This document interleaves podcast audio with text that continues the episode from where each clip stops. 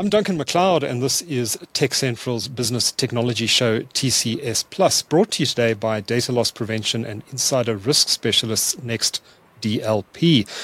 I'm joined by three guests today. First up are two familiar faces to the show, uh, and they are Chris Denbigh White, who's Chief Security Officer at Next DLP, and Fallon Steyn, who is the company's Regional Sales Manager for South Africa.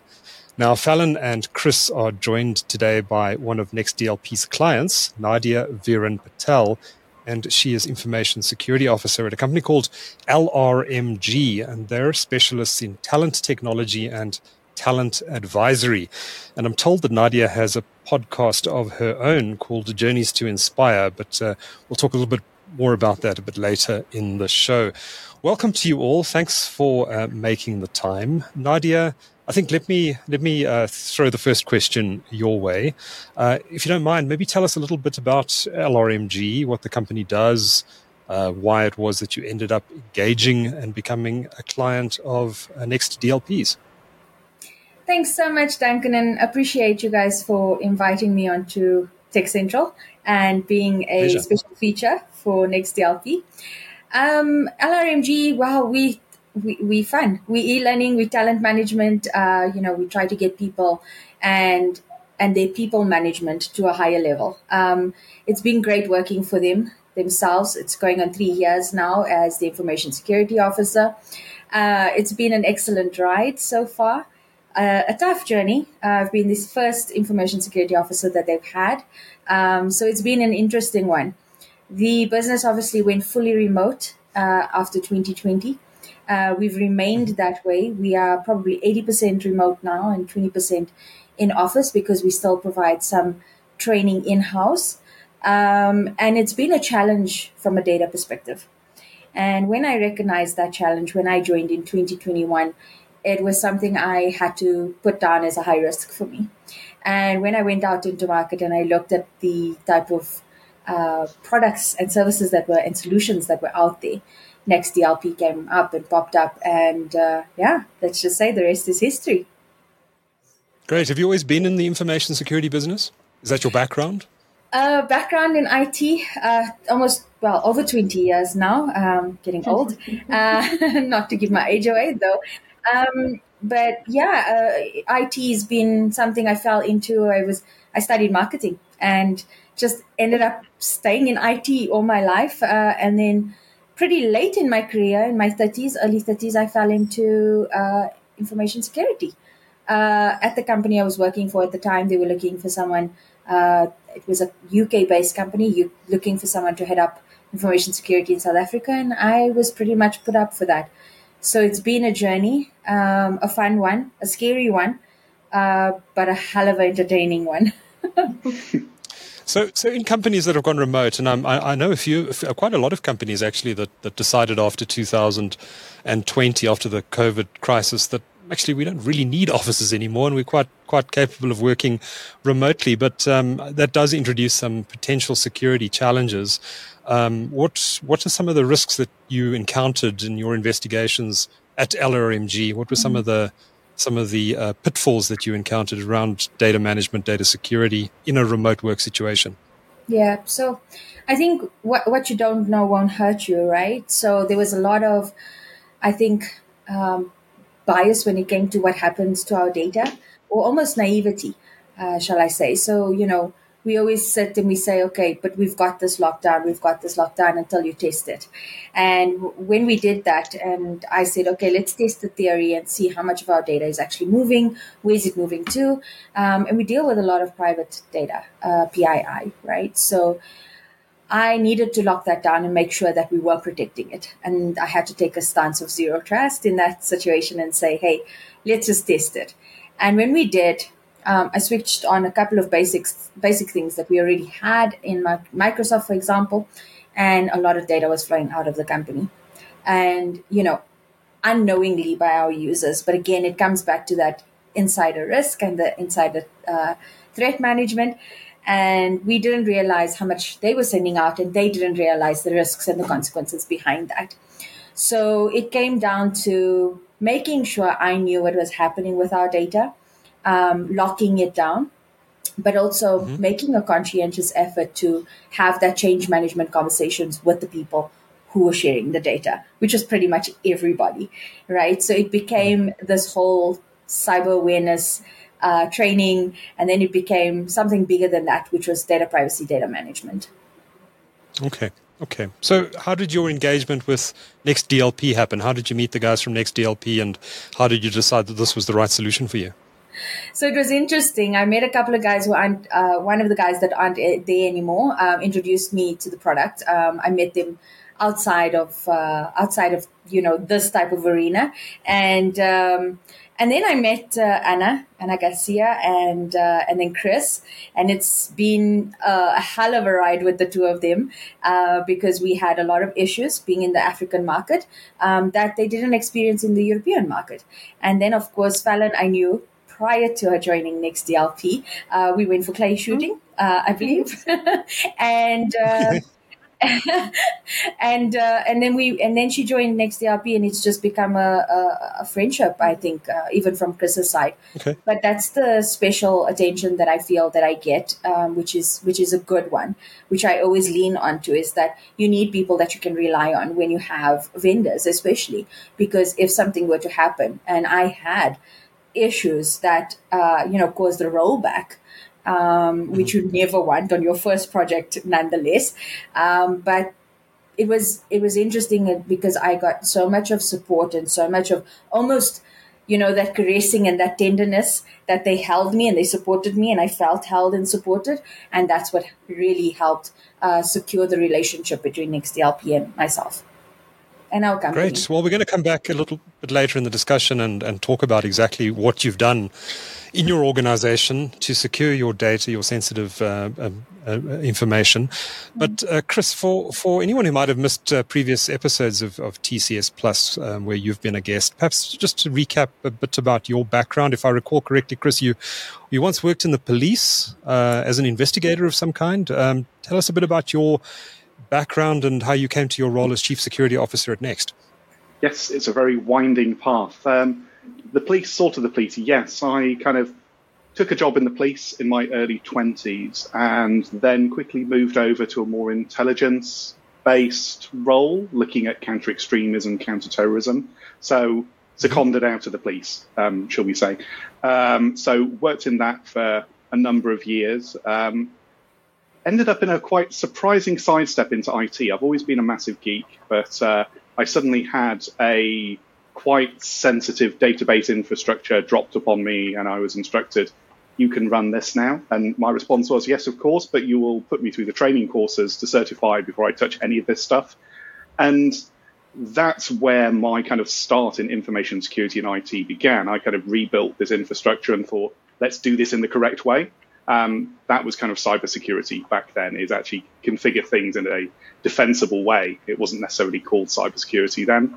And then throughout my career working in kind of UK government, policing, intelligence, I kind of iterated on that, building infrastructures, securing them. Most latterly, an open source unit that was looking to track the activities of groups like ISIS back when that was a big thing. Um, then moved out into the private sector, bounced around a couple of places, worked at Transport for London, the London Transport Authority, in consulting for a bit. Most recently in Deutsche Bank, I ran the global privileged access operations teams. Awful, awful mouth, mouthful.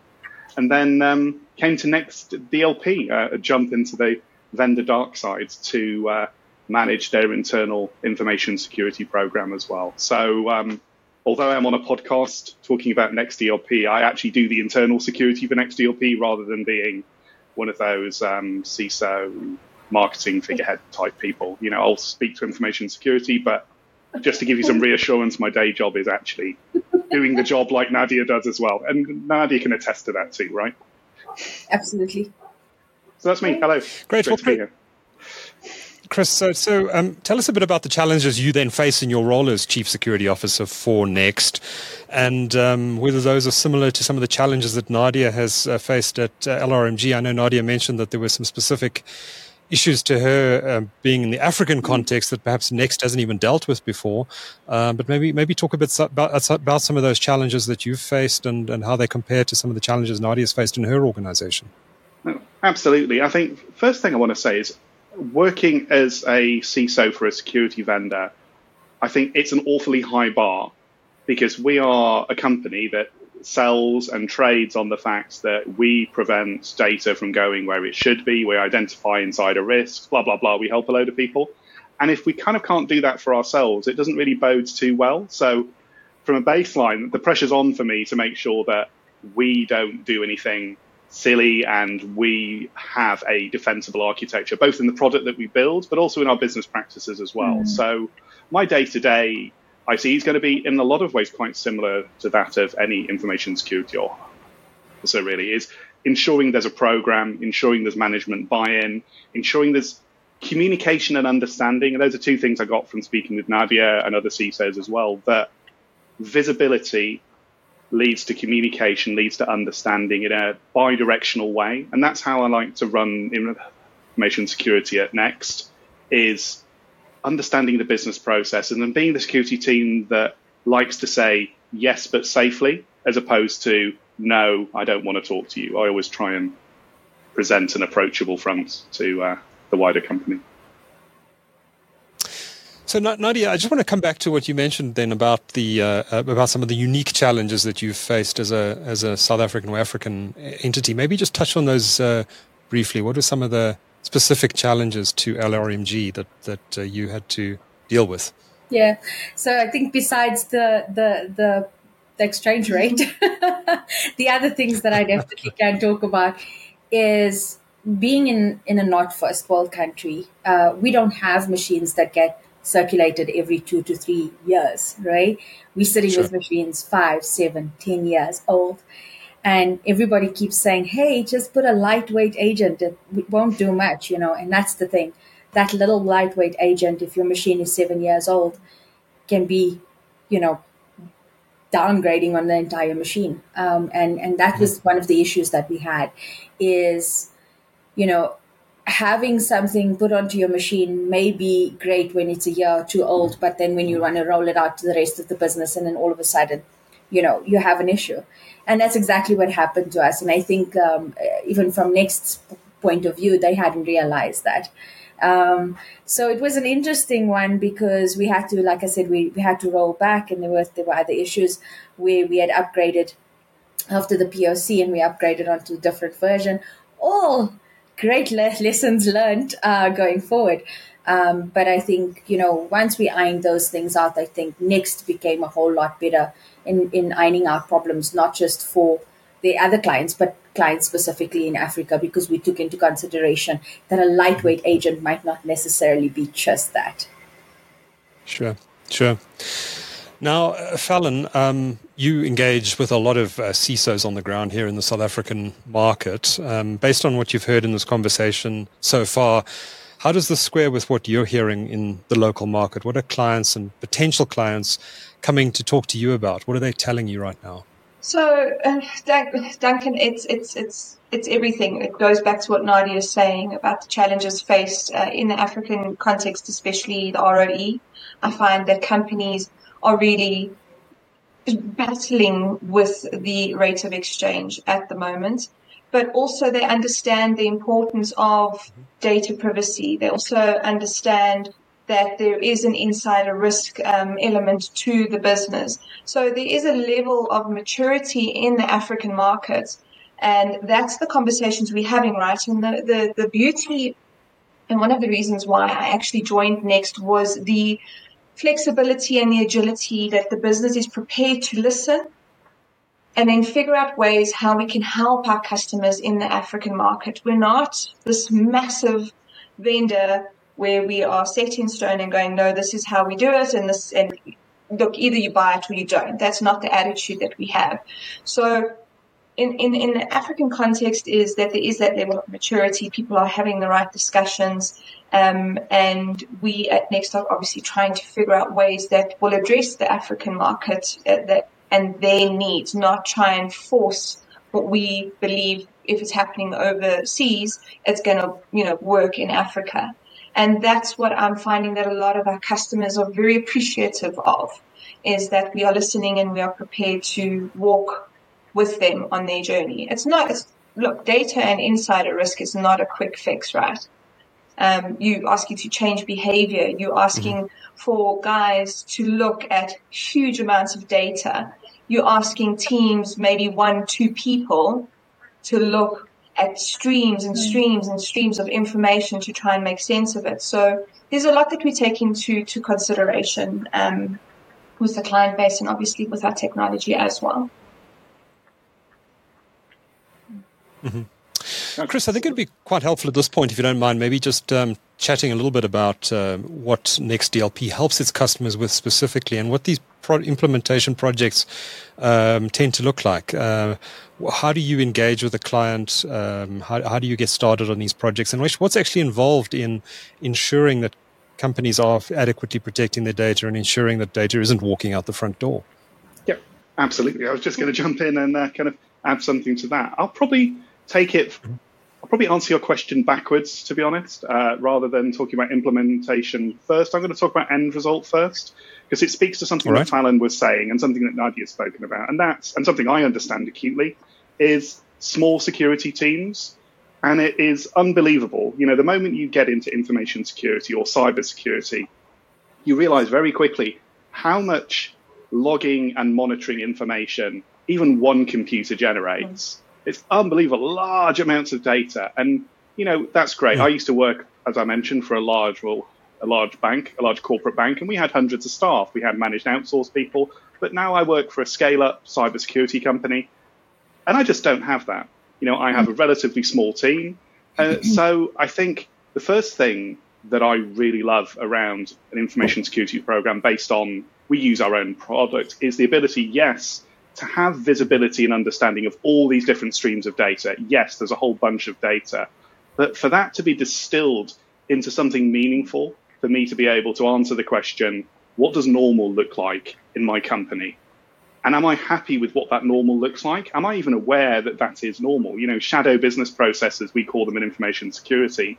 The business has been operating in this way for 20 years or whatever they just call them business processes. The fact that no one's told us about them and we haven't necessarily engaged enough to understand the business is doing this, you know, it's the product has helped me understand those things and be able to codify and secure them. So even without your classic data loss prevention, identifying malicious insider stuff, from general visibility and control and communication perspective, that certainly has helped me tremendously.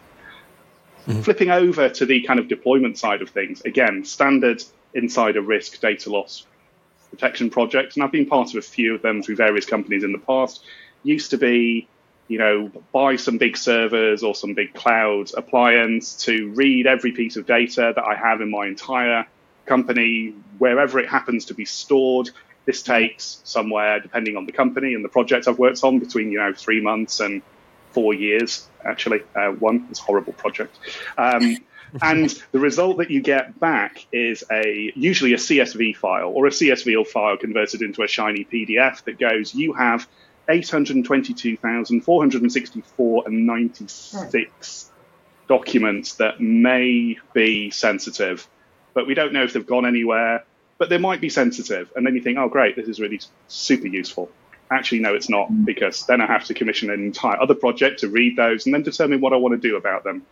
And all the while you're doing this, data could be walking out through the door. And so that's kind of slow. And there's a definite argument for that kind of discovery exercise when you're dealing with things like records management and retention mm-hmm. and things like that. Absolutely. That's mm-hmm. something, you know, you kind of have to do for that purpose. But if your aim is identifying insider risks and stopping data leaking and having to tell your customers you've lost their data, then that isn't necessarily the best way to go about it for quick wins. And what I found on the flip side is that if you can determine what normal looks like and you can mm. have a process of identifying data at the point of risk when it's moving, when it's crossing a trust boundary, when it's doing something else to determine, okay, is this sensitive? If it is sensitive, what kind of sensitive is it? And as a result of that determination, what do I want to do about it? Do I want to stop something from happening? Do I want to nudge someone into some training? Do I want to set an alarm off somewhere? Do I want to lock someone out of their computer? Having the ability to do all that very, very quickly has been amazing for me. And again, I'm sure now Nadia can speak to I that. But, you know, and being able to do something like that as simple as pushing out an installer file to endpoints. And now I know pushing out an installer to endpoints isn't as 100% seamless and simple as everybody makes it out to be, but it can be quite simple as long as you know whether or not you're using five, six, ten year old laptops or not, or you know you have a means to do do, do that. But it's a whole lot easier than spending between four months and three years classifying data to, in my mind, not get any further than you were when you started. So that's yeah, that's kind of that's kind of my insight. And as a big data geek, I just love being able to understand and see what these computers are doing and how they work. It's an education tool for me, going, oh, I didn't realize Windows did all this, this stuff as well. And I'm a former forensic investigator. I should kind of know, know this stuff, but I've seen stuff in our platform that's like, ah, that makes a lot more sense now. I've seen this put in a way that's very easy to digest. Mm. Mm. Nadia, is um, is deploying a, a project like this? Uh, it, it, sounds to me, based on what Chris is saying, that the eighty percent of a, a project like this is actually just figuring out what data you have, where it is, and what of that data is is critically sensitive and needs to be protected. Um, maybe take us through the project you've implemented and how you went about it and how NextDLP helped you in that uh, process and, and what was involved. Am I right in thinking a lot of this was actually just figuring out what information you have? So actually not, luckily, you know, because and, and I think that that yeah, it's an it's interesting. Chris actually put it really well. I thought it would have been.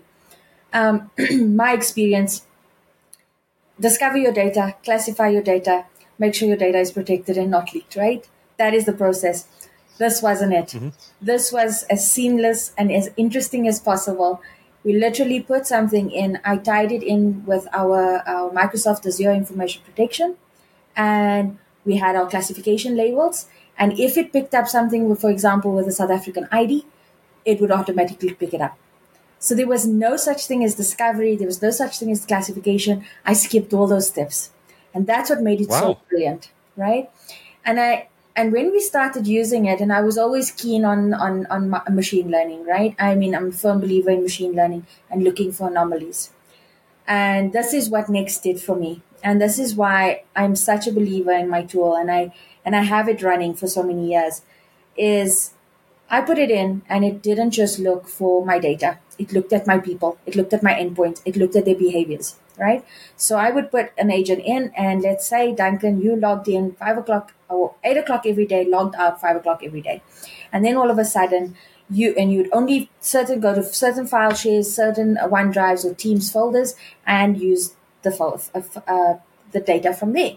And then all of a sudden, Duncan is logging now in in Russia, for example, at three o'clock in the afternoon or three o'clock in the morning, and just not feasible, right? And all of a sudden, exfiltrating tons and tons and large amounts of data picks up as an anomaly, alerts me immediately, and I'm able to pick it up. And that's what I found brilliant is that it looked at patterning, it looked at machine learning, it looked at my users, and it didn't just look at my data. So I found mm that I was starting to be able to see a lot more with regards to my user behavior. And I was able to use that. And I think I used it. I'm, I'm very much like Chris said, you know, there's a lot of us in the security industry that love to do the whole don't do that. That's not, don't, don't do that. And I'm very much, okay, you did it. How can we not do it better? Or how can we do it better later? And you're not going to do it. And, and that's how I use Next as well. Because some of the pop-ups come up and I've got if you know me on a personal level, I have a terrible dry sense of humor. Um, but I would use those pop-ups as an information tool. But I didn't want to scare you. I didn't want to freak you out. I didn't want to say, I'm literally watching you, right? Because I didn't want everybody to think I was big brother either, or big sister in this case. And it was very much a, a tool that I said, hey, you know, do you know that using this channel or webmail is not really a secure way of transferring your data. Um, let's do it another way. Contact me, you know, and then I put a smiley face or something like that. Or I'd say, oh, if someone did something that they knew they weren't supposed to do, like access a torrent, I'm like, hey, I know what you did last night, you know, um, let's not do it again, you know, so, um, so it became interesting and I used my humor to bring a lot of it in but I also I, I held a hand through that entire process. So people you would come back and they would they would approach me and say, hey, Nads, I, I got this. Um, I got an alert to say I shouldn't be doing this. Can you tell me why and tell me how to do it better? And up until yesterday, I had someone do that to me. So it's been a really mm-hmm. good experience. And I honestly believe that the tool has helped me more than disabled me. So it's an empowered and empowered myself as well as my users in that way. Mm-hmm. So it's been an excellent one. And I think um, if I can add as a last on this note is it's it's quite a funny story. But I remember I had someone try to access a, a site that they weren't supposed to, and I had I could I could actually ask you to acknowledge that you know um, that you weren't supposed to do that. So you could click on the acknowledgement and then put a put a little um, note in and I had the user come and say, um, "I was I was trying to access this for my assignment," and then send. Mm-hmm. And then the next one, it, and they did this nine times, right? And the next one was, "Damn it, why won't this work?" And then you know send. And then by the ninth one, it was kind of like, "Fine, I won't do it." And then, but in the meantime, all I kept getting was is they didn't even realize I was, I was taking screenshots each time of the screen when they tried to do it. And all I did was I sent a message and I said, Hey, I, I know this was tough. And I'm, unless you're studying for medicine, I doubt Grey's Anatomy episode four, season five was part of your degree. but, but it was interesting. It was interesting. It was fun. And um, it makes my job entertaining, Duncan. Um, I have. So very often it's just about. So very often, Nadia, in, in, in, your instance, and I'm sure it's the case with other organizations, it's just a case of employees not knowing better and doing things that they shouldn't be doing. But in some cases, there will be employees who are malicious and are out there to steal your information. I, am thinking particularly of employees who've resigned and are going to a competitor and they want to download confidential information onto a USB stick or some other media and then take it to that uh, competitor or do something else with that information. The system it allows you to do that as well, does it? And and uh, and detect that sort of thing. Have you have you actually picked up any sort of any of this sort of quite serious uh, activity on your network since you've deployed next NextDLP solution? Yes. So and and I love how you said that because I I'm a big believer of watching out for leavers, right? Because that and and and you're right there's a lot of innocence behind a lot of things that are done, which is non-malicious activity, but there is a, a degree mm. of major maliciousness, and I've been a part of it for many, many years, and I've seen, uh, I've seen people start off entire new businesses of IP that was built in the company that we were in, right, and nobody saw it as a risk. And so I take it quite seriously. So luckily, Next allows you to even block USB. So I don't even allow people to transfer data from their phones uh, onto their machines, onto oh. their onto their onto their actual laptops, uh, work laptops. But I've taken it a bit further. Is when when I knew someone was leaving, and this happened not too long ago. I'd call it about three or four months ago. Is we had one of our high-ranking execs leave our organization, and I, I said, you know, I'm and and and he kind of did make it public that he was moving to a competitor. So all I did was I said, okay, I'm going to look out for you know any malicious kind of activity. And I said, I'm just going to scan the alerts every day, a couple of times a day, and just make sure that he's not taking anything. And one morning I logged in, and lo and behold, 11, 12, 1 o'clock in the morning, he is kind of transferring data to his, his Gmail account. Okay. And I'm like, okay, let me look into it. And I, and I looked into it and I could see the file names and I could see what it was. I, I don't work in the department, so I don't know how sensitive the data is, but I could tell from, you know, the naming convention that it looked pretty sensitive. But not going to take matters into my own hands because it's not my call. So I kind of, you know, sent it to the big boys and I was like, hey, look, I did, I did recognize this. What do you think? And, and they were like, wow, this shouldn't be happening. We locked his, we locked his computer down. We kind of said, okay, you know what, you actually become, became a major threat to our business and a risk. So, you know, let's shake hands amicably and let, let you leave, you know, sort of thing. But what was nice is we we could prevent him from using that same information because now we had we had proof. Mm-hmm. So he couldn't take that to a competitor. And then I spoke to the guys at Next, and Vic, um, who's now the new my new account manager at Next DLP, was brilliant because he's like, you know, you can set an alert for these guys, and I'm like, I can. He's like, yeah, let's call it a leavers policy, and I was like, this is brilliant. So now every month, you know, it's slightly manual, but it's way better than what I was doing, which was looking for those alerts. Is now I can actually take a person, put them into a policy, and mark them and flag them as being a potential flight risk, right? And being a potential insider threat. Mark them, and my policy now notifies me automatically that, hey, this person's been siphoning data. So hmm. I couldn't be more happier that, and like Chris picked up, you know, when you're working for a small organization, it's really tough when you're the only person that is the security person and everything kind of falls on you. Is it's hard to be on top of everything every second of the day. I don't have a SOC. I don't have all the other stuff, the fun stuff, and I don't have an entire team. So what next is helped me to do is that it creates alerts and then it sends it straight to my help desk so that I'm not the only one that's seeing it. And then it becomes something I can put the alert as saying, hey guys, this is critical. We need to look at this. So there's a, a, specific wording I could use to say, hey, they need to look at it, whether they know what it's about or not. Um, so it just it enhances my team and and makes me more proactive rather than reactive. Fallon, out of interest, um, how do employees tend to react to this sort of technology? Uh, is there pushback? Do do employees feel they're being spied on, um, or do you think that organ? Do you think that organize uh, that that um, people kind of understand that organizations need to protect their data and therefore understand the need to put in these in place these sort of um, protocols and, and, and systems to to protect information. What's what's the general sort of feedback you hear from employees of organizations who've deployed DLP solutions? So that's a good question, Duncan. So what we have found, it depends on how the companies are rolling out the system, right?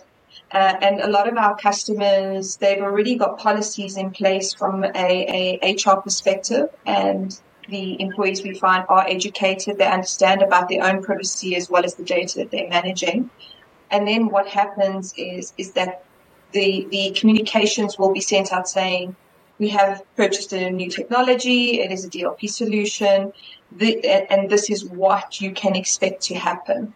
Um, so in my experience, uh, since I've been here, it depends on how the clients uh, roll out the technology and how they communicate with their employees. Communication is key, right? If the employees um, okay. aren't feeling like they're being spied on or, or they, they own, even if it is a work laptop, they they would appreciate that open communication and they're not being uh, intrusive. The technology is not intrusive, right?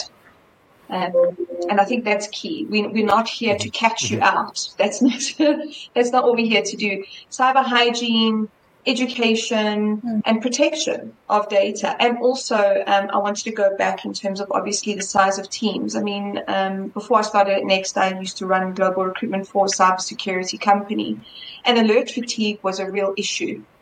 Um, and and that's also one of the the key um, differentiators with the technology is that it doesn't just send waves and waves of alerts, unnecessary alerts. It can be streamlined, and that helps the employees as well. I just wanted to throw that in there. Mm-hmm. Okay. Can I jump in with okay. something really quickly as well on that point? Because that's something yes. I've seen and noticed as well. Because obviously, as you've said, you know, you have a technology, and like both Nadia and I have mentioned, that you know captures a whole bunch of data of people's user activity and behaviors on computers. And the question is absolutely right. That can, in one hand, seem a little bit creepy. Mm. Um, so, kind of the way I handle things within kind of our company as well is um, our platform is able to pseudo anonymize all of the data in the platform. So it will see all the activity and it will give you alerting, hey, there's some data that could potentially be leaving or some risky user behavior.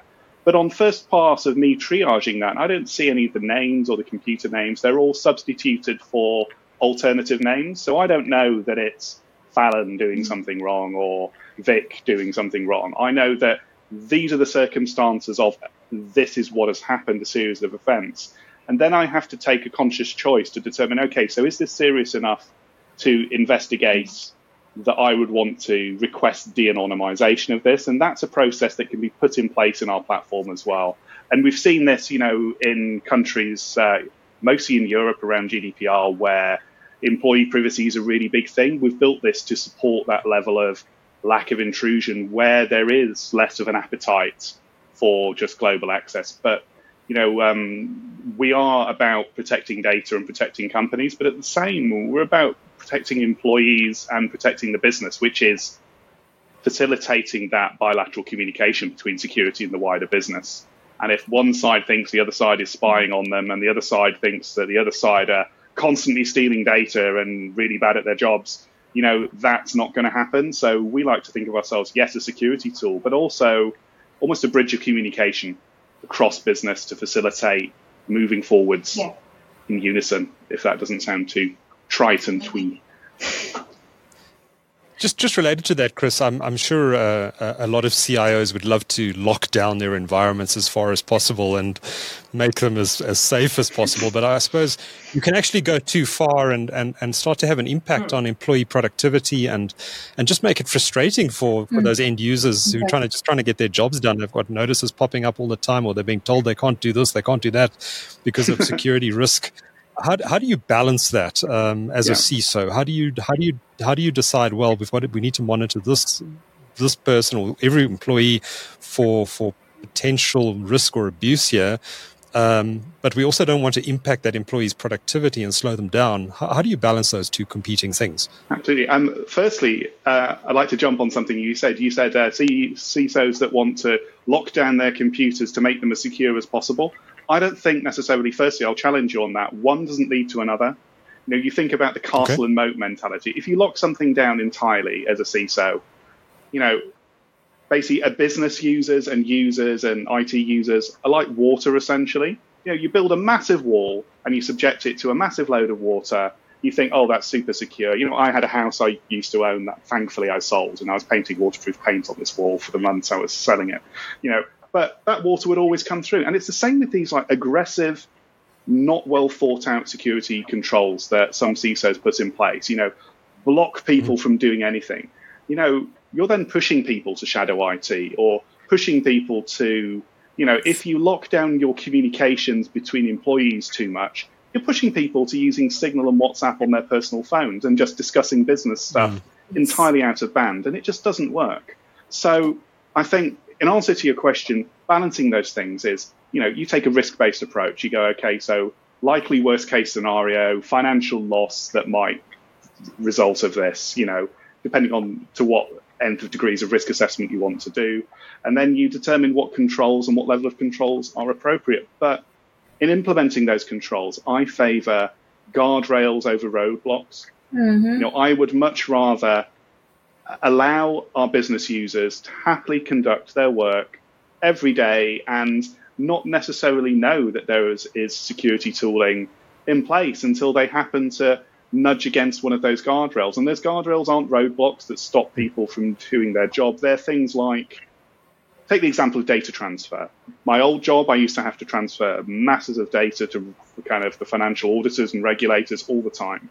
And I try and do this. And I worked in the CISO's office and I was like in charge of a certain aspect of protecting information security. But I'd try and do this, and our old DLP solution, it wasn't us as a company, it was another software vendor, um, basically said, You are not allowed to send this to your auditor because this is sensitive data. And I'm like, Well, I know it's sensitive data because I own this data and I need to send this. And there was in that, I was just stopped, and there was no, this is the right way you implement a guardrail control by going, yes, there are some things you want to stop happening because they're known bad things to happen. But if you're going to do that, follow that up with a, you've attempted this in the wrong way. Look, yeah. this is the right way and facilitate that right way to happen. So for things, for example, inside our company, we have basically controls where you can't send data to certain places. If our employees butt up against that. They nudge against that guardrail. It's like, hey, look, we've stopped you. We've protected you from yourself because you probably, you know, this isn't the right way to do things. This is the correct way to do it. Click here to go down the path to do it the correct way. So in the informational, there's actually the option to do things the right way. And I think by as much as possible promoting controls that are guardrails and not roadblocks is the way to mm-hmm. improve security. Certainly, the way to improve communication, as now Nadia says, between the business and security. And then you've got cyber education sorted in a lot of ways as well, because you're constantly updating people on the evolving threats and risks and consequences of their actions. And me and security and learning, you know, what the business actually does and the challenges they're facing. You know, it's a win win for me.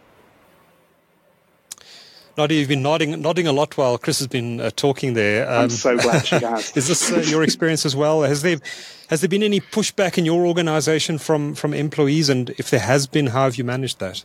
Yeah, so I I couldn't agree more. Right? I mean, the CIA triad of information security is, you know, keep availability. So you don't want to take availability from the things people need. But take us as an example in security, all of us that know what not to do.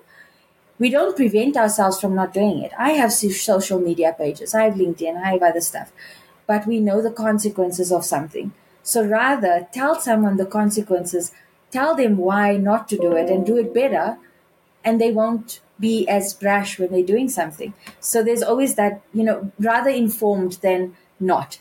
And and like Gus is saying, they're just going to find a way around you. Gen millennials, Gen Y, Gen Z, they're way smarter than us. They're not even going to need IT in 10, 15 years time. So we need to stop thinking that we can prevent them from doing something. We're just making them look for alternatives, right? And that I don't believe that's conducive to your environment. I'm very much a person who's like, come and talk to me if you need a shoulder to cry on, I'm here. You know, whether it's your personal problems. So people phone me for when they kids, they don't know what to do with regards to security. They found them on YouTube and doing things they shouldn't. When it comes to their own private security at home, their phones, whatever, they lost, they got, um, you know, their cards uh, uh, uh replicated or duplicated, whatever the case may be. And then there's, of course, the office security. I I always tend to go to people and say, hey, you know, this is how you can better secure yourself. This is how better you can secure your family. Um, tell them about these things, and then I go into the corporate part of it. So it's always I'll reel you in, and I kind of, hey, you know, let's learn a little together, and then I say, okay, but now this is how we can protect the corporate, uh, the organization, and that seems to have worked. And yes, there'll always be your one or two but I think those guys you can manage. Those guys are the ones that you rather have 98% on your side or 99 and deal with the exception. Do you know what I mean? Then you have everybody yes. that is upset with you because you've now implemented Big Brother uh, into your organization and you're literally stopping and blocking and you know every single thing that they're trying to do and every avenue that they're trying to go down. At the end of the day, people just want to work. They just want to get their thing done and they want to do it the best way possible. And sometimes that's not the most secure way. So, like Chris said, give them an alternative and make sure that you're hand holding and you work together and everybody is happy. I promise you, I've gone from an organization that knew very little about the consequences of, of security risk and threat management and to a now much better organization. And now I, I feel like I've got a team of 300 strong because every single person will notify me when something goes wrong before sometimes I even notice it. So that's what I think. Okay, so I was going to ask. Yeah. I was I was going to ask if you've seen significant behavioural changes amongst yeah. employees of your organisation, but I think you've answered that question. Yeah. You have indeed. Definitely, definitely, Good. and it's been such a, it's such a, it's such, been such a beautiful experience because, I think for me, I don't want to leave people uneducated. I don't want to leave people thinking I'm the person responsible for security because I'm not. I'm just there to make sure that the guardrails are there, right? And that we protect it. But security is everybody's responsibility. Down from the, from the CEO right down to the janitor and to the person who's uh, allowing people to walk into the door. Everybody's responsible. Good. I think that's a good uh, place to uh, to wrap it up. Um, Nadia, if uh, anyone wants to learn more about LRMG, your website is lrmg.co.za. Is that right? Yes. Thanks, thank And uh, Fallon, next next nextdlp.com is the best address to visit. Right. NextDLP, is it? Good. Um, before we go, though, Nadia, I did mention at the beginning that you have your own podcast. Uh, tell us a little bit about it. It's called Journeys to Inspire. What is the focus, and uh, where can people subscribe? Thank you so much, Duncan. Um, Journeys to Inspire is a personal baby of mine. Um, I've been in the tech industry when it was, you know, it's still pretty much male dominated. Uh, but I've been in the tech industry when yes. when it was yeah when it was hard and it, the journey was difficult, and to break the ceilings was mm-hmm. was it's still tough. It's still tough, but Journeys to Inspire was built on that we are geeks and we weren't popular and we were those kids that were bullied and picked on and whether you're a guy girl you know it was tough it was really tough um, but I, but Journeys to Inspire is there to to bring more kids into the STEM industry, especially cyber. Um, and we want to grow the industry and we want, we're saying, hey, you know what? Everywhere in the world, we're looking for kids like us. We're looking for those awkward ones. And look at Chris and I. 20 years later, we cool. Um, we think we are. um, but you know, there's a there's a spot and there's a there's a place for you, and uh, and we and we're especially looking at the neurodiverse kids, the kids who have the ADHD and the PTSD and all of and the autism and all of that, because they are extremely excellent in the STEM industry. So that's what Journeys to Inspire is about, and Journeys is about a whole lot of leaders inside who picked their hands up and said, "Hey, you guys can lean on us." we will handhold you through this. If you want to study it, um, I mentor a couple of people inside, um, uh, you know, that aren't even in cyber as yet and wanting to get into cyber. And it's been such a fulfilling journey. And I just, that's how Journeys to Inspire has grown. Uh, we can be found on LinkedIn so far. Um, so you just look up Journeys okay. to Inspire on LinkedIn. Uh, the, the podcasts are all available there as well as YouTube. Um, we sort of on TikTok, uh, not fully, but we're trying to get there. Uh, we're trying to get in with the cool kids. Uh, but also, I think um, if you're looking for someone to come and chat to your schools, to your kids, to whoever, um, we are actively trying to do that now, and, and we've started on that journey as well. So it's been brilliant, and I hope to see more of it going forward.